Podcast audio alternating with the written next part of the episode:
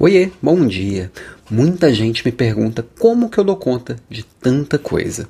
Cuidar aqui do espaço das ideias, ter dois podcasts no ar, ter uma equipe de 16 gerentes trabalhando em altíssima performance e muito bem, é, estudar bastante e ainda ser tão carinhoso e próximo da minha família. É, e ainda cuidar da, da, saúde, cuidar das outras coisas, né? São vários pratinhos que a gente vai rodando ao mesmo tempo e para mim é uma alegria rodar cada um deles. É, mas como que isso é possível? É, às vezes as pessoas me perguntam qual técnica de produtividade você usa. Na verdade, eu gosto muito de produtividade, estudo bastante, montei meu próprio processo aqui, meu próprio método, mas o principal é o modelo mental a respeito disso. É a gente pensar de forma produtiva. E tem uma técnica de produtividade que faz toda a diferença. Ela, ao mesmo tempo, a mais simples de todas e a mais difícil de todas. Essa técnica chama dizer não.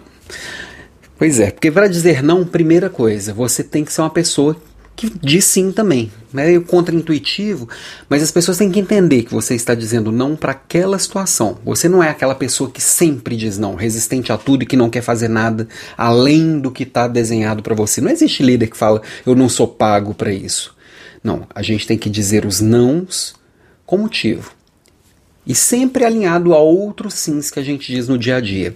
E outra coisa, para a gente dizer não ter o não aceito e bem acolhido, a gente precisa acolher também o não do outro. Não tem que ficar todo mundo fazendo o que você quer. Isso é coisa de criança mimada.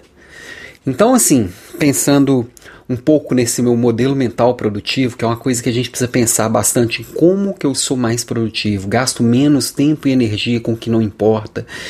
É, isso é um jeito de pensar, mas a principal técnica é dizer não.